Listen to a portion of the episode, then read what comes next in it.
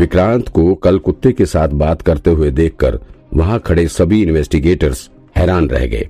उन्हें इससे भी ज़्यादा हैरानी तो तब हुई जब विक्रांत ने अपने शेरलॉक होम्स को रोनित और सुमोना की फोटोग्राफ दिखाना शुरू कर दिया। भला कुत्ते को फ़ोटो कौन दिखाता है यार? और मज़े की बात ये थी कि वो कुत्ता भी अपनी जीभ बाहर निकालकर फ़ोटो को यूँ देख रहा था, मानो वो सब कुछ समझ रहा है। फ़ोटो देखने के बाद शेरलॉक होम्स, मानो और जोश में आ गया। वो अपने दुम हिलाता हुआ इधर उधर भागने लग गया। विक्रांत को भी पता था कि यह कुत्ता उसकी ज़्यादा मदद नहीं कर सकता, लेकिन फिर भी इस वक्त वो अपने कुत्ते के साथ भी एक दाव खेल रहा था। वैसे भी उसने राघव द्वारा बताई गई गली नंबर पाँच के कुछ घरों की तलाशी ले ली थी। लेकिन कुछ भी हासिल नहीं हुआ था। ऐसे में उसे एक उम्मीद थी कि हो सकता है उसका कुत्ता ही कुछ ढूंढ कर ला दे। फ़ोटो देखने के बाद शेरलॉक होम्स अपने दुम हिलाता हुआ आगे आगे भागने लगा। उसके पीछे पीछे विक्रांत और बाकी के इन्वेस्टिगेटर्स भी निकल पड़े। थोड़ी देर तक इधर उधर घूमने के बाद शेरलॉक होम्स गली नंबर पाँच के ही विला नंबर पाँच के सामने खड़ा होकर भौंकने लगा। विक्रांत और उसकी टीम पहले इस बंगले की तलाशी ले चुकी थी। उन्हें यहाँ पर कुछ भी नहीं मिला था, लेकिन फिर भी ना जाने क्यों शेरलॉक होम्स इसी घर के सामने खड़े होकर भौंक रहा था। विक्रांत उसे यहाँ से हटाना चाहता था। वो सोच रहा था कि शेरलॉक होम्स उसे किसी नई जगह पर लेकर जाएगा। लेकिन ये फिर से विला नंबर पाँच के पास ही लेकर आ गया था। विक्रांत उसे डांटते हुए यहाँ से हटाने की कोशिश करने लग गया, लेकिन शेरलॉक ने तो मानो जिद ही पकड़ ली थी। वो किसी भी कीमत पर यहाँ से हटने को तैयार नहीं था। आखिर में विक्रांत उसे लेकर उस बंगले के अंदर आ गया। बंगले का भी कंस्ट्रक्शन अधूरा ही पड़ा हुआ था। ज़मीन पर काफ़ी बड़ी बड़ी घास उगी हुई थी। ऐसा लग रहा था यहाँ वर्षों से किसी ने कदम नहीं रखा है। बिल्डिंग में सिर्फ़ कंक्रीट पिलर का ढांचा खड़ा हुआ था। अंदर की तरफ़ एक दो कमरे की दीवार ज़रूर बनी हुई थी, लेकिन बाकी का पूरा घर सिर्फ़ कंक्रीट के पिलर और बीम के ढांचे पर ही खड़ा हुआ था। जैसे ही ये लोग इस विला के अंदर दाखिल हुए, विक्रांत का कुत्ता मेन गेट के दाई तरफ़ भागने लगा। वहाँ पर टीन शेड से छाया हुआ कमरा बना हुआ था। दरअसल ये विला का गैरेज लग रहा था, जहाँ पर गाड़ियों को खड़ा करने का स्थान दिया गया था। उस तरफ़ जंगली घास इतनी बड़ी बड़ी उगी हुई थी कि एक बार को उधर जाने की हिम्मत ही नहीं पड़ रही थी। लेकिन शेरलॉक होम्स कूदता फानता हुआ उस गैराज के पास जाकर खड़ा हो गया। वो वहाँ पर खड़े होकर ज़ोर ज़ोर से भौंकने लगा। विक्रांत भी अपनी टीम के साथ गैरेज की तरफ़ बढ़ने लगा। रास्ते में जंगली घास इंसान की लंबाई के बराबर उगे हुए थे। किसी तरह से ये लोग झाड़ियों और घास को हटाकर खुद के लिए रास्ता बनाते हुए वहाँ पहुँचे। वहाँ पहुँचने के बाद राजीव उस गैरेज के इधर उधर घूमकर इसका निरीक्षण करने लगा। तभी शेरलॉक होम्स राजीव के आगे पीछे घूमते हुए ज़ोर ज़ोर से भौंकने लगा। दरअसल, इस वक्त राजीव इस गैरेज के बाई तरफ़ खड़ा था। वहाँ पर कुछ फुटप्रिंट पड़े हुए थे। ऐसा लग रहा था कि अभी हाल फ़िलहाल में ही कोई आया हुआ था। ये देखो, यहाँ पर पहियों के निशान भी हैं। कोई गाड़ी भी आई है इधर, और फोर व्हीलर गाड़ी है। राजीव ने बड़े ध्यान से ज़मीन की तरफ़ देखते हुए कहा हम्म इसका मतलब यहाँ कोई आता जाता रहता है। विक्रांत को थोड़ी तसल्ली हुई, क्योंकि शेरलॉक होम्स उसे सही जगह पर लेकर आया हुआ था। अभी तक तो ऐसा ही लग रहा था। अभी भी ये लोग कुछ फुटप्रिंट और गाड़ी के पहिए को देख ही रहे थे कि विक्रांत का कुत्ता गैराज के बाई तरफ़ की दीवार की तरफ़ जाकर ज़ोर ज़ोर से भौंकने लगा। ये दीवार जंगली घास और झाड़ियों से लगभग ढकी हुई थी। जब विक्रांत दीवार के पास पहुँचा तो वो दंग रह गया। दरअसल वहाँ पर मेटल का एक छोटा सा दरवाज़ा बना हुआ था। और दूर से यह दरवाज़ा बिल्कुल नज़र नहीं आ रहा था, क्योंकि दरवाजे के आसपास काफ़ी झाड़ियाँ उगी हुई थी। इस दरवाजे पर लॉक लगा हुआ था। दरअसल इसमें कोई ताला नहीं लटका हुआ था, बल्कि ये लॉक दरवाजे में ही लगा था। जब विक्रांत ने वहाँ झाड़ी हटाई, तब उस दरवाजे का होल दिखाई पड़ा। अब बड़ी समस्या ये थी कि लॉक को कैसे खोला जाए। विक्रांत कई बार दरवाजे के हैंडल को पकड़कर उसे खोलने की कोशिश कर चुका था, लेकिन दरवाज़ा हिलने का भी नाम नहीं ले रहा था। देखने में भले ही ये दरवाज़ा काफ़ी पुराना सा लग रहा था, लेकिन ये बहुत मज़बूत था।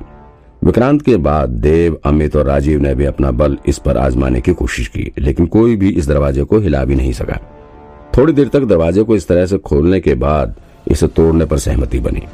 वैसे इस मेटल के दरवाजे को तोड़ना किसी अकेले के बस की बात नहीं थी तो सबने एक साथ दरवाजे पर धक्का मारना शुरू किया, लेकिन फिर भी कुछ हासिल नहीं हुआ। ऐसा लग रहा था कि दरवाजे को खास ऑर्डर देकर वज्र लोहे से तैयार करवाया गया था। काफ़ी देर तक मशक्कत करने के बाद ये लोग थक हार कर बैठ गए और लॉक खोलने की तरकीब सोचने लग गए। कुछ देर तो सोच विचार करने के बाद विक्रांत ने अपनी सलाह सबके सामने रखी। ऐसा करते हैं कि लॉक को गोली से तोड़ देते हैं। क्या गोली से? विक्रांत का विचार सुनकर राजीव चौंक उठा। सर ये मेटल का दरवाज़ा है और लॉक भी डोर में इनबिल्ट है। कोई ताला नहीं लगा हुआ है। अगर गोली चलाएँगे तो ये मेटल से टकरा कर वापस हमें नुकसान पहुँचा सकती है। मैंने फ़िल्मों में तो देखा है, ऐसे ही करते हैं वो लोग। बंदूक की गोली से लॉक खोल डालते हैं। विक्रांत बोल पड़ा, उसका लॉजिक सुनकर सब उसे अजीब सी नज़रों से देखने लग गए। गजब आदमी है ये। अच्छा रुको, मैं फिर से ट्राई करता हूँ। विक्रांत फिर से दरवाजे की तरफ़ बढ़ गया। इस बार उसने अदृश्य शक्ति द्वारा दी गई जादुई चाबी का इस्तेमाल किया। जैसे उसने इस चाबी के बारे में सोचा, तुरंत ही दरवाज़ा खुल गया। वैसे नॉर्मल सिचुएशन में विक्रांत अपनी अदृश्य शक्ति की ताकत का इस्तेमाल नहीं करना चाहता है। जब इमरजेंसी होती है, तभी वो इसकी मदद लेता है। उधर अचानक से लॉक खुला हुआ देखकर देव और अमित समेत बाकी सभी इन्वेस्टिगेटर सख्ते में आ गए। किसी को समझ नहीं आया कि आखिर विक्रांत ने लॉक कैसे खोल दिया। अभी कुछ सेकंड पहले तो वो गोली चलाकर लॉक खोलने की बेतुकी बातें कर रहा था और फिर अगले ही सेकंड वो दरवाज़ा खोलकर खड़ा था। वैसे अभी इन सब बातों पर विचार करने का वक्त नहीं था। दरवाज़ा खोलने के बाद जब विक्रांत ने अंदर देखा तो उसे थोड़ी हैरानी हुई। दरअसल दरवाजे के तुरंत बाद ही वहाँ एक बेहद संकरी सी सीढ़ी बनी हुई थी, जो कि नीचे की तरफ़ जा रही थी। ये सीढ़ी काफ़ी गहराई में जा रही थी। और वहाँ पर बिल्कुल अंधेरा छाया हुआ था। गहराई में कुछ भी नज़र नहीं आ रहा था।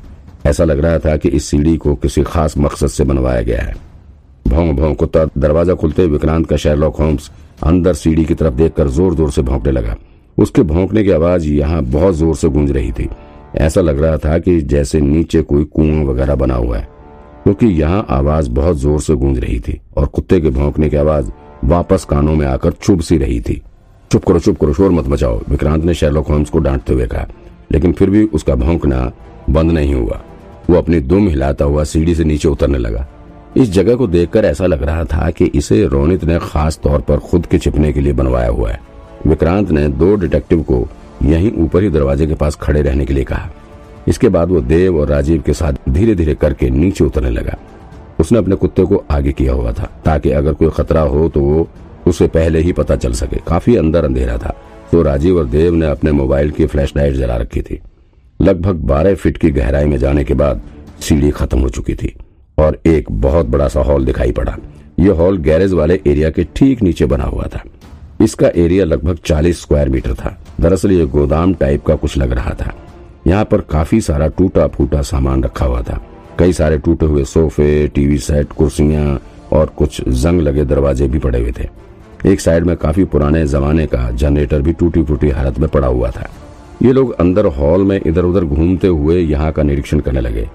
तीनों लोग हॉल में इधर उधर ही घूम रहे थे कि विक्रांत की नज़र एक बड़ी सी मशीन पर पड़ी, जो कि लेदर के बने हुए कवर से ढकी हुई थी। विक्रांत ने तुरंत ही इस लेदर के बने कवर को हटा दिया, फिर जब उसने ध्यान से मशीन को देखा तो वो अवाक रह गया। उसके साथ ही देव और राजीव की भी नज़र जब इस मशीन पर पड़ी तो उनकी भी आँखें फटी की फटी रह गई। दरअसल ये वैक्यूम सील करने वाली मशीन थी। अब तो कंफर्म हो चुका था कि serial murder case Ronit Banerjee ही कर रहा है। इस मशीन के पीछे दीवार पर कुछ फ़ोटो भी लगी हुई थी। एक फ़ोटो के रोनित बनर्जी अपने माँ बाप के साथ बैठा हुआ नज़र आ रहा था। दूसरी फ़ोटो में सिर्फ़ उसके पिता और माँ नज़र आ रही थी, जो कि अब इस दुनिया में नहीं है। फ़ोटो में मासूम से दिख रहा रोनित बनर्जी एक सीरियल मर्डरर बन जाएगा, ये किसने सोचा रहा होगा? कुछ देर तक शांत रहने के बाद राजीव ने विक्रांत से कहा, सर, अब हमें हायर अप को इन्फॉर्म कर देना चाहिए और यहाँ फोर्स बुला लेनी चाहिए। तभी आगे काम करते हैं। हाँ हाँ इन्फॉर्म कर दो सबको। विक्रांत ने मशीन की तरफ़ ध्यान से देखते हुए कहा, उसका शेरलॉक होम्स फिर से भौंकता हुआ विक्रांत के पास पहुँच गया। कहा ना तुमसे बिल्कुल शांत रहो, शोर नहीं।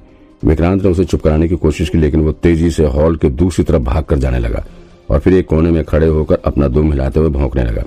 विक्रांत को लगा कि वहाँ शायद कुछ और भी हो सकता है। जब वो वहाँ पर पहुँचा तो दंग रह गया।